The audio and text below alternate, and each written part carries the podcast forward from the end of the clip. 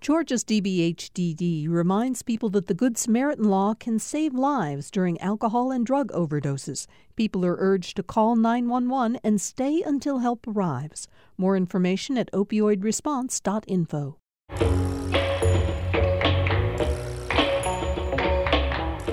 From Georgia Public Broadcasting, this is On Second Thought. I'm Virginia Prescott. Mirror,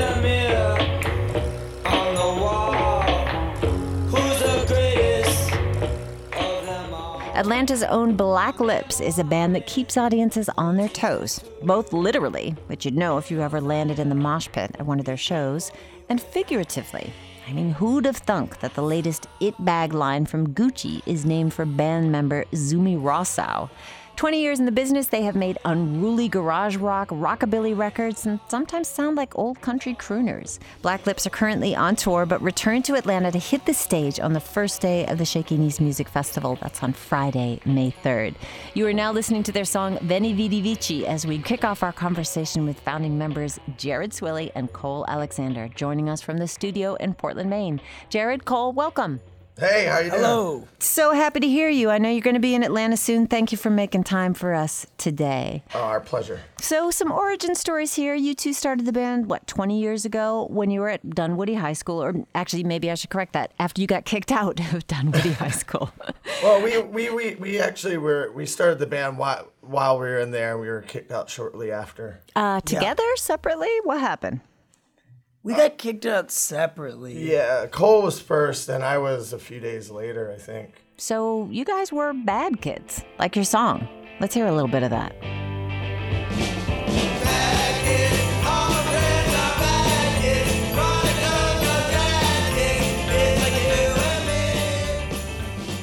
Yeah. Somewhat, yeah. Well, not not like we were good, bad, not evil. What's the distinction there? Well, not, never anything with malicious intent, just like smoking cigarettes and cutting class and stuff like that. So, mi- minor league bad. Yeah. Yeah. Misdemeanors. All right. Well, I want to know more about you growing up. You both worked at the Majestic, the diner on Ponce de Leon. That's right. yeah. So, Yeah. what, what, what were those early days of the band like? I mean, we all lived in a big house with 10 or 11 people in uh, Home Park. And it was kind of like a, a frat house for people that didn't go to college. Uh, it was called Dice Slaughter House. You know, we'd usually go on tour for about a month, and then we'd have to come back home and work for a month to save up to go on tour because, well, you pretty much had to pay to go on tour because we didn't make any money. Yeah, Majestic was very supportive though, because we'd still have a job if we left for a long time on tour and came back. We'd still have our job, so that was important for us to have that that stability since we weren't making money touring. But I always knew that this is what I was going to do. Uh, I liked, you know, the Majestic and all that, but, you know, I kind of wanted to be on the road and be making records.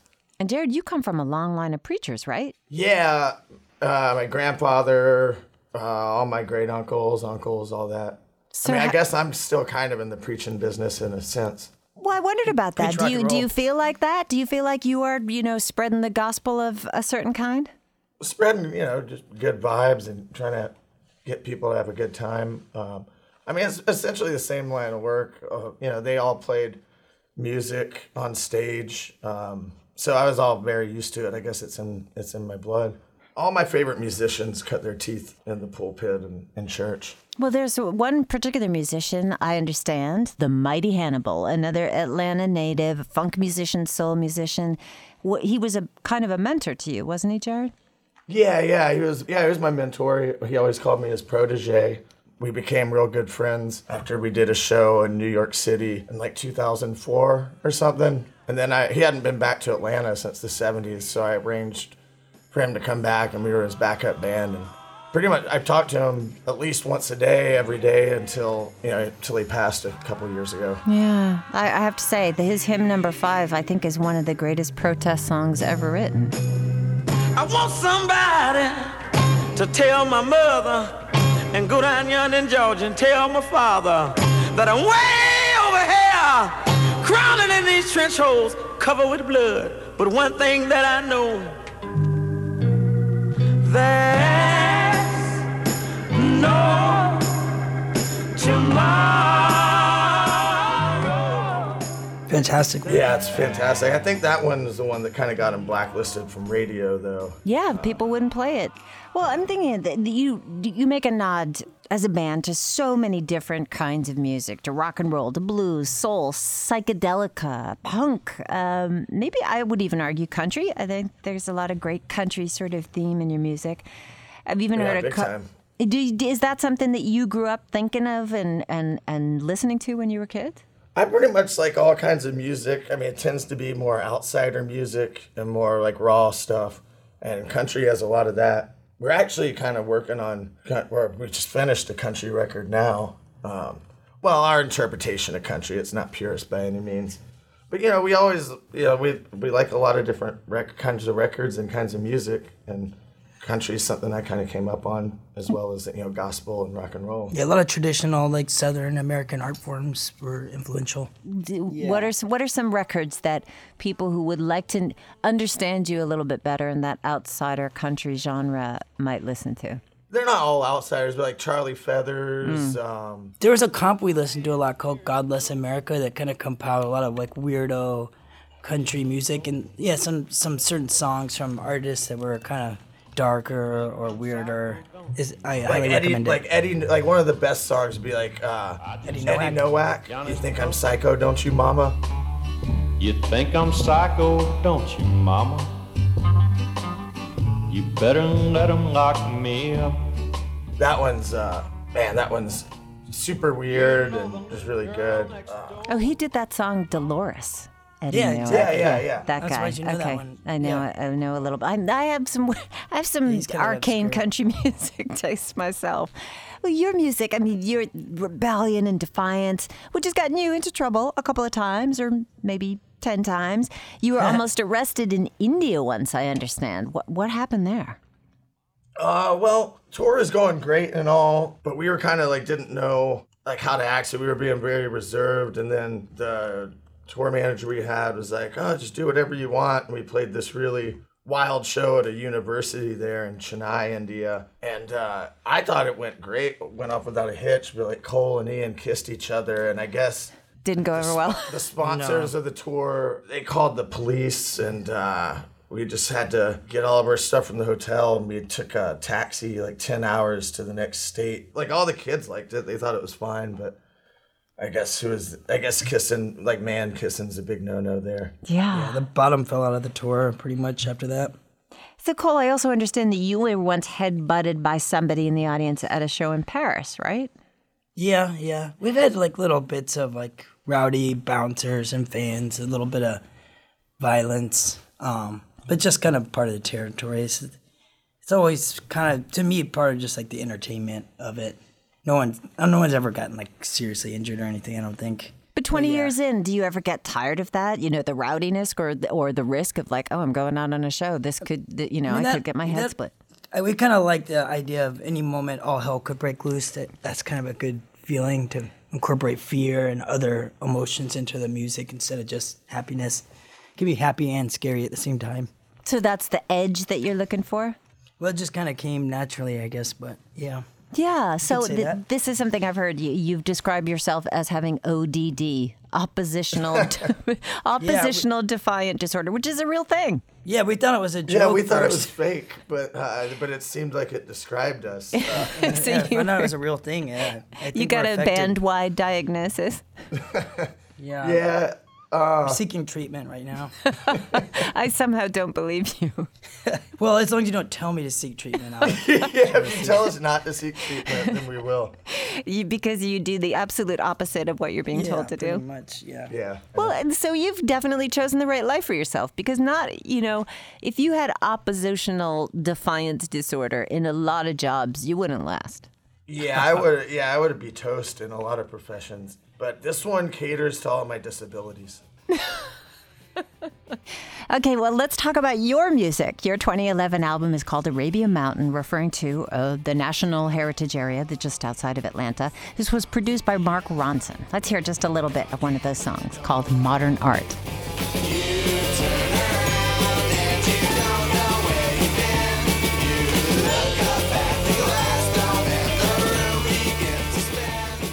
The cover photo on this record was taken at Arabia Mountain. Have I got that right? Yeah. Yeah. So, so why why this place so central to this record? People were always asking us when we were touring on that at that album what the name meant. It was a pretty simple answer, we're like because that's the place where we took the picture. There's no. Yeah, we That's did. We did a we did a Middle Eastern tour, which is just kind of coincidental around that time. But that was right So around the there's a lot time of of the. Arab Spring, wasn't it? I mean, that that's what I was thinking. 2011. Right. Yeah, it was kind of in the air a little bit, I think. we spent a couple years trying to get our tour booked in the Middle East. We had to actually postpone it for a year because uh, we were going out of Damascus. We had gone to the Syrian embassy in Washington D.C. to get you know the clearance for all the stuff, and the person booking the tour was in Damascus. Pretty crazy. I mean, a pretty crazy knack for timing, I guess. In that Yeah, case. we were all approved to go in and everything, but yeah, then But we switched our home base to Beirut after that. My guests are Atlanta natives Jared Swilley and Cole Alexander. In other words, the founders of Black Lips, one of the Georgia bands headlining the upcoming Shaky Knees Music Festival. And we're catching up with them while they're on tour from Portland, Maine.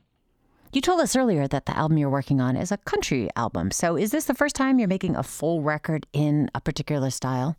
Yeah, this new one's the first time we've ever had any sort of kind of a concept before. Usually there's no rhyme or reason to it, but this one we kind of wanted to be more rootsy and stuff like that. Well, it's interesting that you say that because that the record that you did, uh, it was produced by Sean Lennon, Satan's Graffiti or God's Art. Uh, I think it was Pitchfork. They said it was a concept album while making a complete mockery of the medium. Yeah, that's kind of that's pretty spot on. Because I think Sean was like said something about us making a concept record, but our concept was uh, nothing. it seemed like we were making a concept, but we weren't, I guess. well, let's hear a little bit from there. This is uh, the song Occidental Front, and Yoko Ono, of all people, sings a little bit on this song. yeah.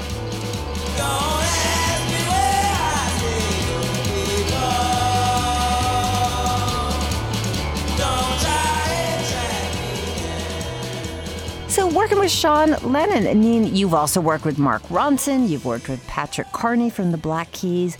What is it like working with these, you know, musicians, um, producers rather, that bring so much to the table, and not just in terms of their history, but you know, a level of fame. Mark Ronson was our first uh, experience working with a producer, and honestly, I didn't really know what a producer did before that.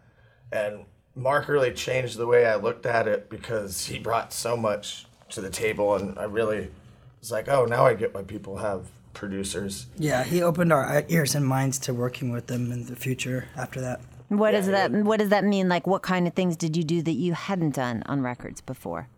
Well, do more than one or two takes on a, on a track. uh, Having outside perspective. is yeah, good. yeah. It's like having a like a coach. Yeah, and he brought in the instrumentation, like he brought in like a saw player and, and s- horn players and stuff like that. So that kind of opened our minds to new ideas. We kind of met Sean through Mark, so it kind of all fell into place. So, what was it like having Yoko in the studio with you, or did she do her track separately? Oh no, she was in the studio every day. She was probably in there for like nine or ten days because we were living at their house the whole time. We were there for like a month. Okay, this is a whole new dimension. So I mean, it was at first it was really surreal because you know she's so iconic, and we're sitting in her kitchen with her. but uh, she was she's really really cool. After a while, like the it, it wore off because the first day I'm like, you know, dang, Yoko Ono's sitting right there. Just, we're just eating sandwiches. Uh, but then yeah, that that wore off. She's really cool and far out. Such a great, such an amazing voice to have on that record too. Yeah, yeah. She's yeah, she still can belt it out for an eighty-something-year-old. Yeah, she's like a master scream screamer. Okay, so I heard a little bit of a rumor about somebody else that you might be working with. Um, anything you want to tell us about that? Um, we recently did a jam with uh, Kesha. It was a song. Spent a little time in the studio with her. Um, I don't know what'll you know will come with it and stuff, but It's we not did, done we, yet. We did so- like a tour with her last year. We just kind of we met her at Coachella years ago, and it seems like an odd pairing, but we kind of just hit it off with her years ago, and we've stayed buddies ever since. And we always talked about doing stuff together. Yeah, she's from Nashville, and her mom was like a songwriter. She, she wrote songs like Johnny Cash and stuff. So she actually has a lot of roots in kind of southern music, which was kind of fitting for what we're doing right now with the country themed record. Ah, that's so interesting. I actually I was trying to imagine what the, the union of the two of you would sound like, Kesha and and Black Lips. yeah, it's like country stuff. It sounds it sounds yeah, real good. more rootsy than pop, I'd say. But yeah, But I'm so cool. excited to hear the record. In fact, is there anything from the new record that you are able to share with us yet, or is it all unmixed and all raw? Yeah, it's it just finished getting mixed, and right now it's in the mastering thing. But we'll be playing a lot of it at uh, Shaky Knees. Oh, okay, that is great to hear. Tell me a little bit more about like what is it like to be this? You're a hometown band, even though you've been all over the world and thrown out of Chennai or whatever. that shaky knees. Are you going to show the other bands the ropes here in Atlanta? Oh, we hope to. We hope they'll learn a thing or two from us. Um, it's really great to get to play. Last time we played Shaky Knees, we used uh, we got some kids from Georgia State Art Department to make us a backdrop that looked like the Braves logo. And then the next day, like Eleven Alive or one of them showed up on my front porch and like interviewed me, interviewed me for the news, asking if the Braves were going to sue us. They did. They But, uh, did? no, they did not. Uh, I, don't think they were ca- happy I don't think it. they cared. Yeah, they thought we made them look cool. Wow. Okay. So all new facets of the Black Lips. Um, so anyone else, you know, any other big names that are going to be there? Beck, Tame Impala, Tears for Fears, Cage the Elephant, Interpol going to be there. our buddy's Deerhunter is playing. Uh, Curtis Deer Hard. Hunter. I'm looking forward to Curtis Harding and Deerhunter. Well, we- Basically, all the local bands. We are so glad that you're going to be coming back. Really, really appreciate your time today. Oh, thank you so much for having us. Hometown holler. Jared Swilley and Cole Alexander, Atlanta natives and founders of the band Black Lips, currently on a short U.S. tour, but they're going to be hitting the stage at the upcoming Shaky Knees Music Festival. And they join me from the studio in Portland, Maine. Again, thank you so much for taking the time. Thanks for having you. us. We're going to leave you with another Black Lips song. This is Oh Katrina. On Second Thought is produced by Amelia Brock, Leighton Rowell, and the Raven Taylor. Jesse Nighswonger is our engineer. Don Smith, our Dean of Grammar, and Amy Kiley is our senior producer. Sarah Shariari is managing editor for GPB News. And you can always join our conversations going on on our Facebook group, GPB Radio's On Second Thought. We're on Twitter at OST Talk, or you can email us on second thought at gpb.org. I'm Virginia Prescott. Have a great weekend, y'all, and we'll see you on Monday with more on Second Thought.